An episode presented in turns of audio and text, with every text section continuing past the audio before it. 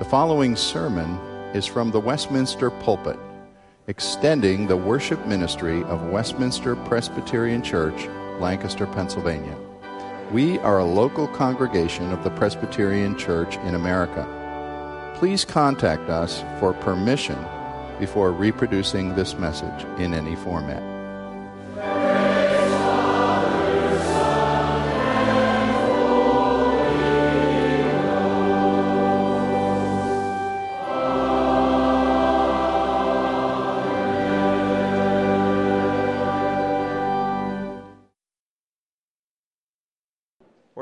Grateful to have again uh, tonight uh, Reverend Nathaniel Stamper, who uh, pastors over uh, in New Holland at our sister church, St. Stephen's uh, PCA Church.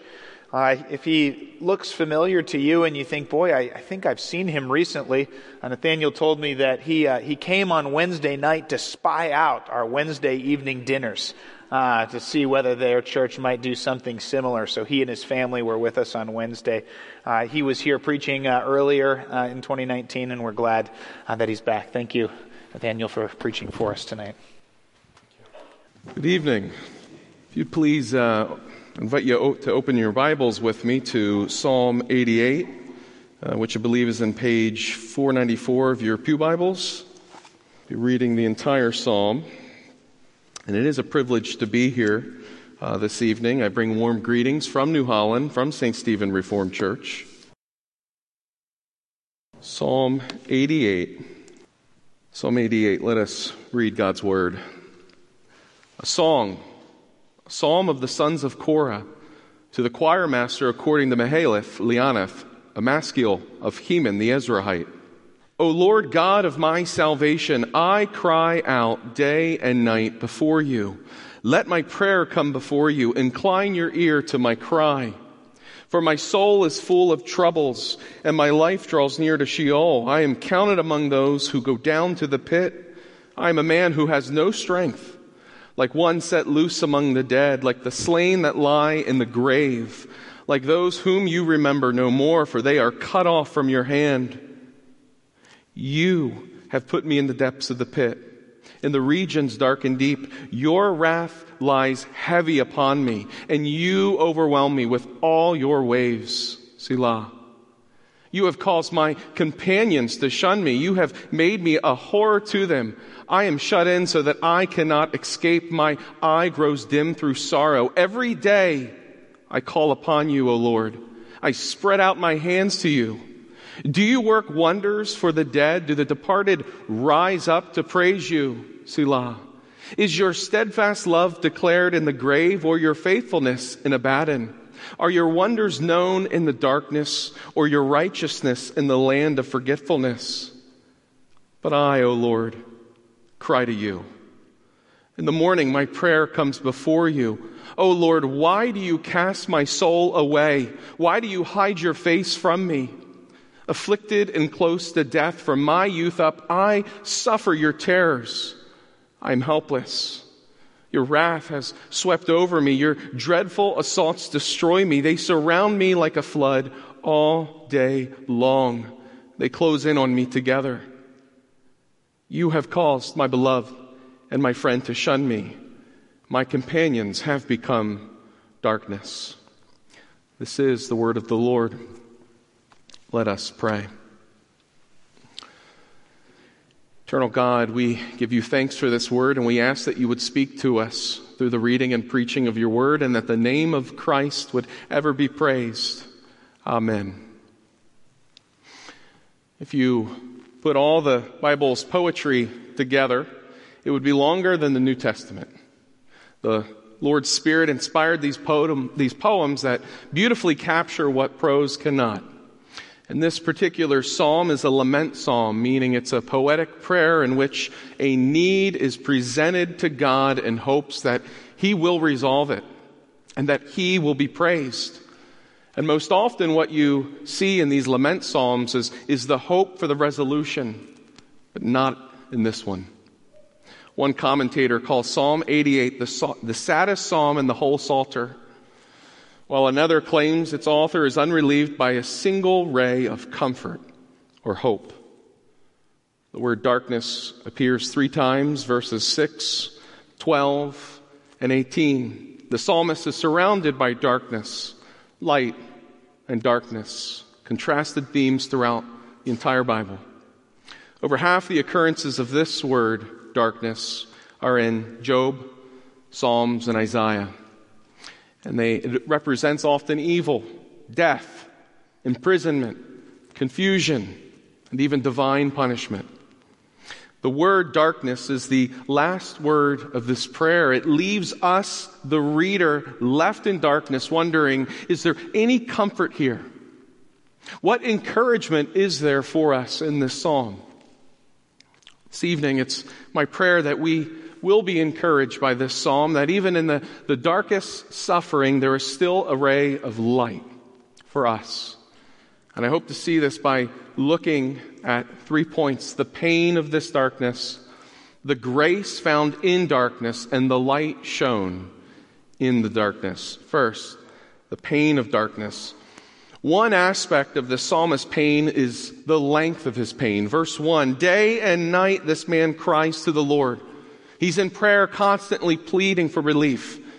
He's been praying for a long time because he's been in long term agony. He, he looks back to his youth. Verse 15 Afflicted and close to death from my youth up, I suffer your terrors. I am helpless. He looks to his present. Verse 16 Your wrath has swept over me. Your dreadful assaults destroy me. They surround me like a flood all day long. They close in on me together. The psalmist minces no words about his pain. He's suffered for a long time and he sees no end in sight. He's surrounded, overwhelmed. And in communicating the length of his pain, he also speaks to the intensity of his pain. Verse 3 For my soul is full of troubles. Now, the English here may be a bit weak. The word trouble communicates evil, misfortune, calamity, a disaster. This is not a long but, but subtle pain. It's a crippling pain that appears to have paralyzed his life. He describes his life as drawing near to death by the names and phrases like Sheol, go down to the pit, a man with no strength, like the, the slain lying in the grave, as one who God has forgotten. Can you feel the pain of this man? Verse 7 to me comes off particularly strong. Your wrath lies heavy upon me. You overwhelm me with all your waves. One Old Testament scholar argues that the language being used here is the picture of, of being under a waterfall, constantly barraged by the pounding heavy water of God's wrath falling onto you. At the very least, his suffering is as relentless as the waves constantly smacking the shore. He's drowning in darkness. He's in excruciating agony. And another aspect of this suffering is not only its length and its intensity, but the type of pain. There's different intensities and many types. He's been rejected. He's alone.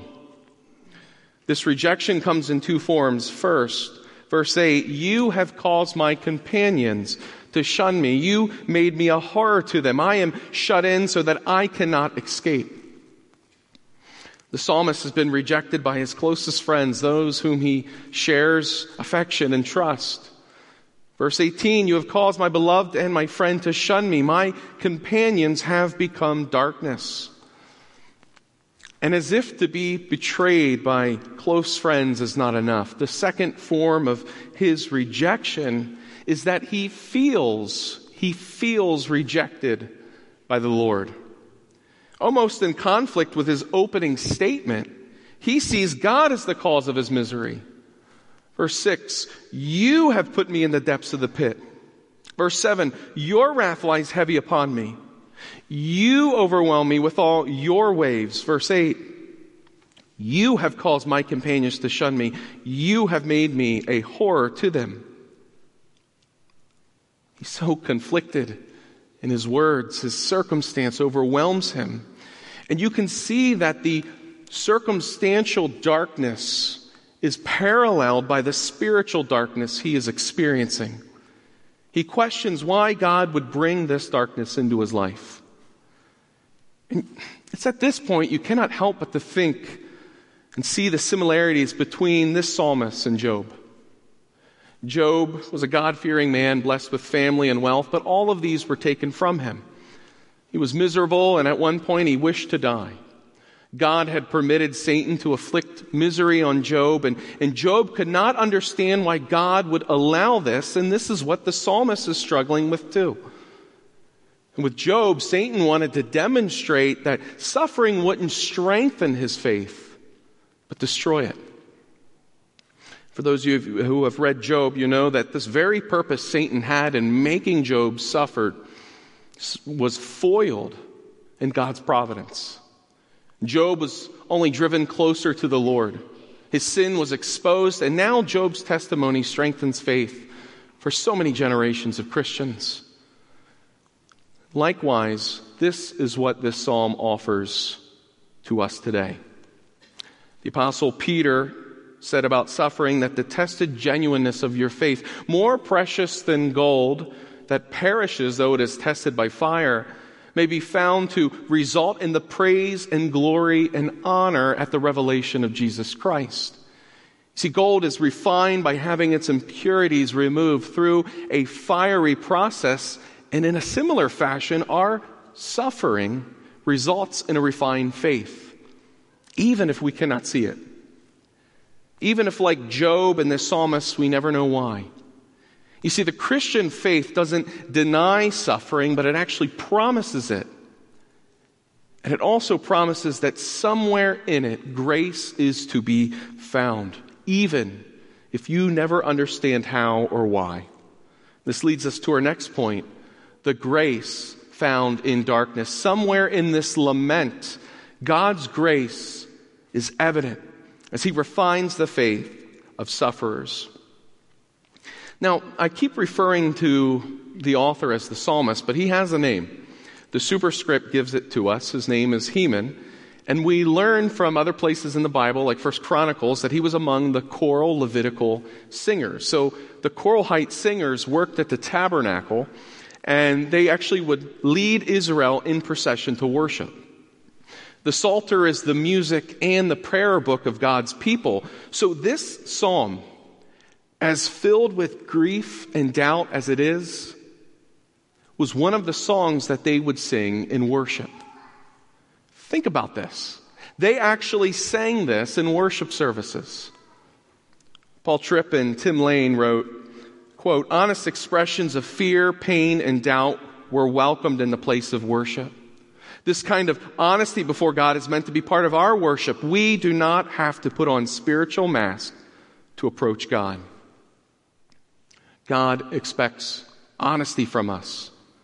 And Heman shows us that bringing our emotions and, and our insecurities before the Lord is itself an act of worship. Because our lives aren't always happy. Our lives are far from ideal. Some live in perpetual suffering. And clinging to Christ and confessing our weaknesses and even our doubts to the Lord is itself an act of reverent dependence upon Him. And the second grace we see in this psalm is that while Heman had his doubts about his future and God's role in his suffering, he still trusted, albeit mixed with doubt, but he still trusted God. O Lord God of my salvation, I cry out day and night before you. He acknowledged God as his Savior, God of my salvation, and he acknowledged God as his Lord, using his covenantal name Yahweh, indicating his trusting relationship with God. In fact, he holds on to trust by confessing his doubts throughout the psalm using this covenantal name. Also, who is the psalmist crying out to throughout this entire prayer? Verse 9, every day I call upon you, O Lord. Verse 13, but I, O Lord, cry to you. In the morning, my prayer comes before you.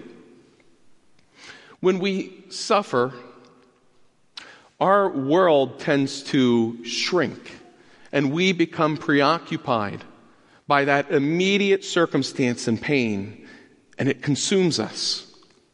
And then we tend to turn in on ourselves, and in doing so, we, we turn away from God implicitly, sometimes explicitly. But in turning in, we fail to turn out. However, Heman is resisting this. Rather, he is turning out to God and laying his dark circumstance and spiritual doubts before the Lord. In other words, he's taking his troubles to the very person he should. He's crying out to God, save me. But something changes in verse 14. O Lord, why do you cast my soul away? Why do you hide your face from me? Afflicted and close to death from my youth up, I suffer your terrors. I am helpless. Your wrath has swept over me, and your dreadful assaults destroy me. I think at this part of the psalm, Heman's lack of trust is no longer being confessed rever- reverentially, but in an accusatory tone. In his spiritual darkness, he's daring to point a finger at God. And shockingly, shockingly, God responded by inspiring these words and giving them back to us for worship. And by the Holy Spirit inspiring this psalm and placing it in our Bibles, God is validating our range of experiences and emotions as sinners suffering in a broken world. I struggled with this psalm for a while. And I finally came across uh, this quote from Pastor Timothy Keller. He said that, quote, the very presence of these prayers in the Psalter, God didn't censor them. God didn't take them out. God didn't say, oh, I don't want those prayers in my Bible. I don't want to be identified with people who pray like that. Keller says by keeping those prayers in the Bible, he does identify with them. He's saying, I'm still the God of this man in spite of the way in which he talks. In fact, God went further, right? He had his people sing this and worship. Back in July, um, our family vacationed at the beach. Uh, my wife's parents have a beach house at Wildwood Crest, and uh, I was ripe for a vacation. I was uh, becoming overwhelmed myself, uh, feeling stressed out, and I needed some time away from ministry. Uh, so we uh, we took a week down at the beach, and um, during that vacation, we have three kids: a six-year-old Moses, a three-year-old Eden, and a one-year-old Elijah. Um, our kids were just having a blast. They were going ape on the beach. Uh, they were going ape in the beach house running around. Uh, but I could feel that like subtle burn in my patience with them. And I had warned them about running in the house. I did not want them running in the house. And it, it couldn't have been five minutes after I'd warned them. Uh, they were running. Moses, the six year old, and Eden were running from the kitchen into the living room, and they collided into my one year old son Elijah, knocking him over. And by that point, I had lost my nerve. And I, I popped up out of the recliner and, and, I gave my oldest son Moses a good verbal scolding. And then I, I took him by the shoulders and I walked him into the hallway. And as I was going to send him into his room, I pushed him. I pushed a six year old boy on hardwood floor and he was wearing socks. As soon as I did it, he fell, and I immediately was overcome with the shame and the guilt of my sin. And to make it even worse, my three year old daughter had witnessed everything. And she immediately began crying and screaming and repeating, You pushed Moses. And at that moment, God's Spirit gave me enough sense to confess my sin to my children and ask for their forgiveness. But what happened later, as I began to think about that, is that in my prayers and in my meditation on this, I began to grow angry against the Lord for my sin. Why would, why would He allow my three year old daughter to witness what I had done to my son? And about a week after praying about this, I had this thought what if in God's providence He allowed my daughter to witness and be horrified by my sin because He wanted my sin to be as repugnant to me as it is to Him? And what if to open my eyes and to drive me and my family towards Christ, I had to see the horror on the face of my three year old daughter, shocked at what her father, sinful father, was capable of in his own time of darkness. And my point is this it's often in the darkness that the hidden sin of our hearts is brought to the surface.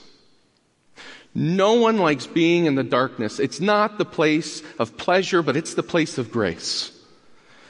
Grace doesn't always feel good to our natural selves. I said to an older, wiser friend one time that I think that as God is making us holy, that it doesn't always feel good. and she looked at me almost incredulous and said, Doesn't always?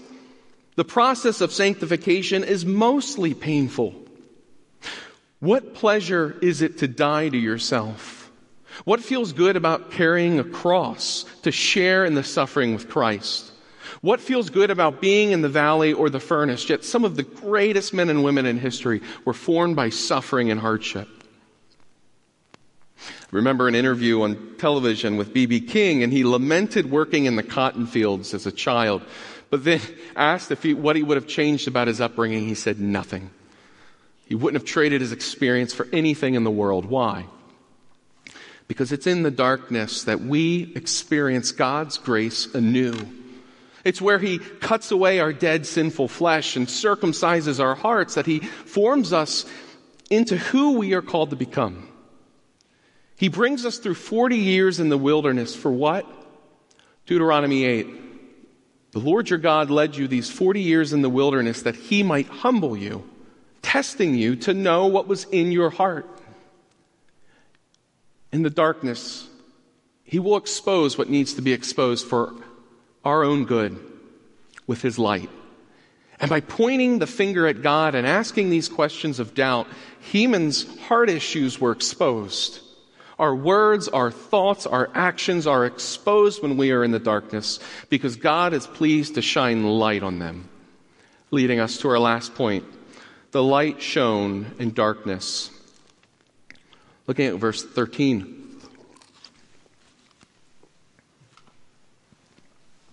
But I, O Lord, cry to you. In the morning, my prayer comes before you. O Lord, why do you cast my soul away? Why do you hide your face from me? Afflicted and close to death, from my youth up, I suffer your terrors. I am helpless. Your wrath has swept over me. Your dreadful assaults destroy me. They surround me like a flood all day long. They close in on me together. You have caused my beloved and my friend to shun me. My companions have become darkness. Can you truly sing or pray these words entirely about yourselves? These words are not entirely true when we sing them about ourselves. But when we see Jesus as the supreme singer of lament, that these psalms are Christological, that they, they point to Him, only then do we see that these words are true and prophetic. What do I mean? Well, you may be suffering. You may feel alone. Maybe you've lost a loved one, or a loved one is suffering, or you've been betrayed. This psalm acknowledges the range of human experiences and emotions, and yet at the same time, it subverts it. You see, you may at times feel alone, but it isn't really true because God's Spirit is always present with you in your loneliness. Even though I walk through the valley of the shadow of death, I will fear no evil. Why? For you are with me. Jesus will never leave nor forsake you. However, Jesus in the garden did experience true loneliness.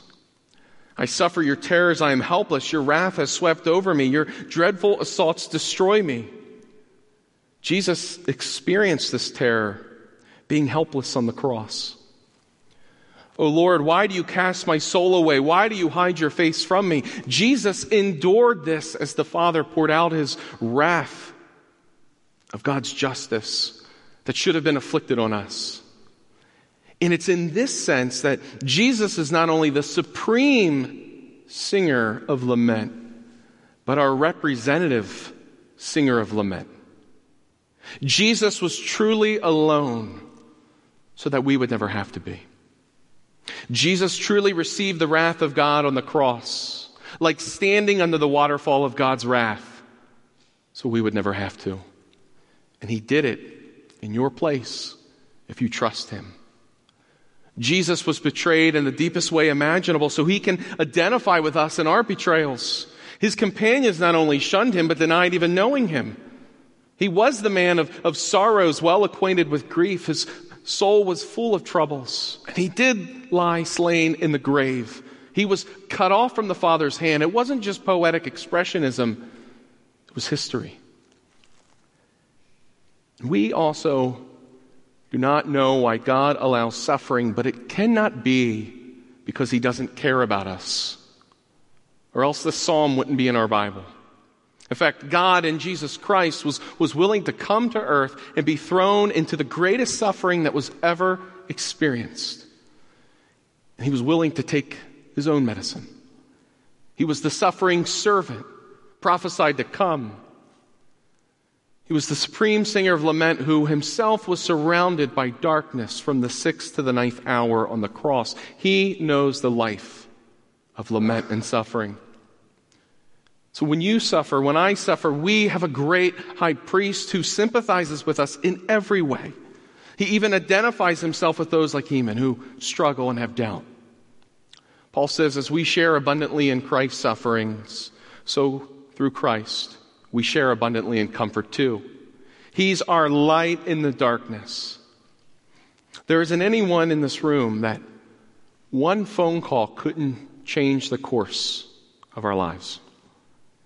Yet the Lord of the universe subjected himself to suffering in Jesus Christ and shares in ours when we are in the valley, when we are in darkness. Do you work wonders for the dead? Do the departed rise up to praise you? Is your steadfast love declared in the grave or your faithfulness in Abaddon? Are your wonders known in the darkness? You all know the answer to this question. Yes. In Jesus Christ, the wonder was worked for the dead when he arose. And for those in Christ, we will rise up again to praise him.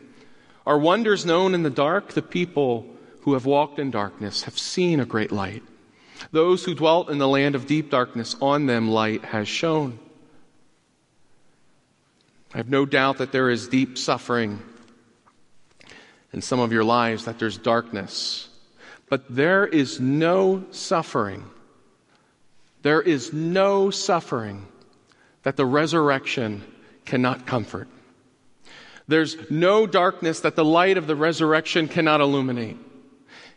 See, the death of suffering was accomplished in the resurrection of Jesus Christ, and He will return to bring that final victory over sin and death for those who hope in him. So, in closing, Heman's last words may have been darkness, but it doesn't have to be the last word for you.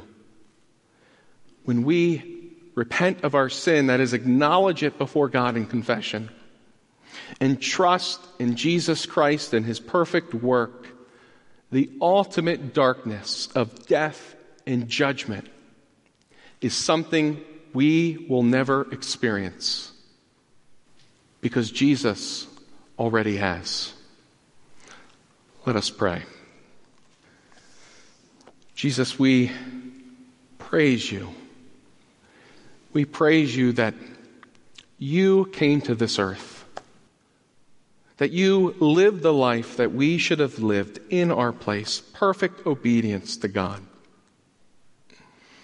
That you have experienced firsthand what it means to suffer.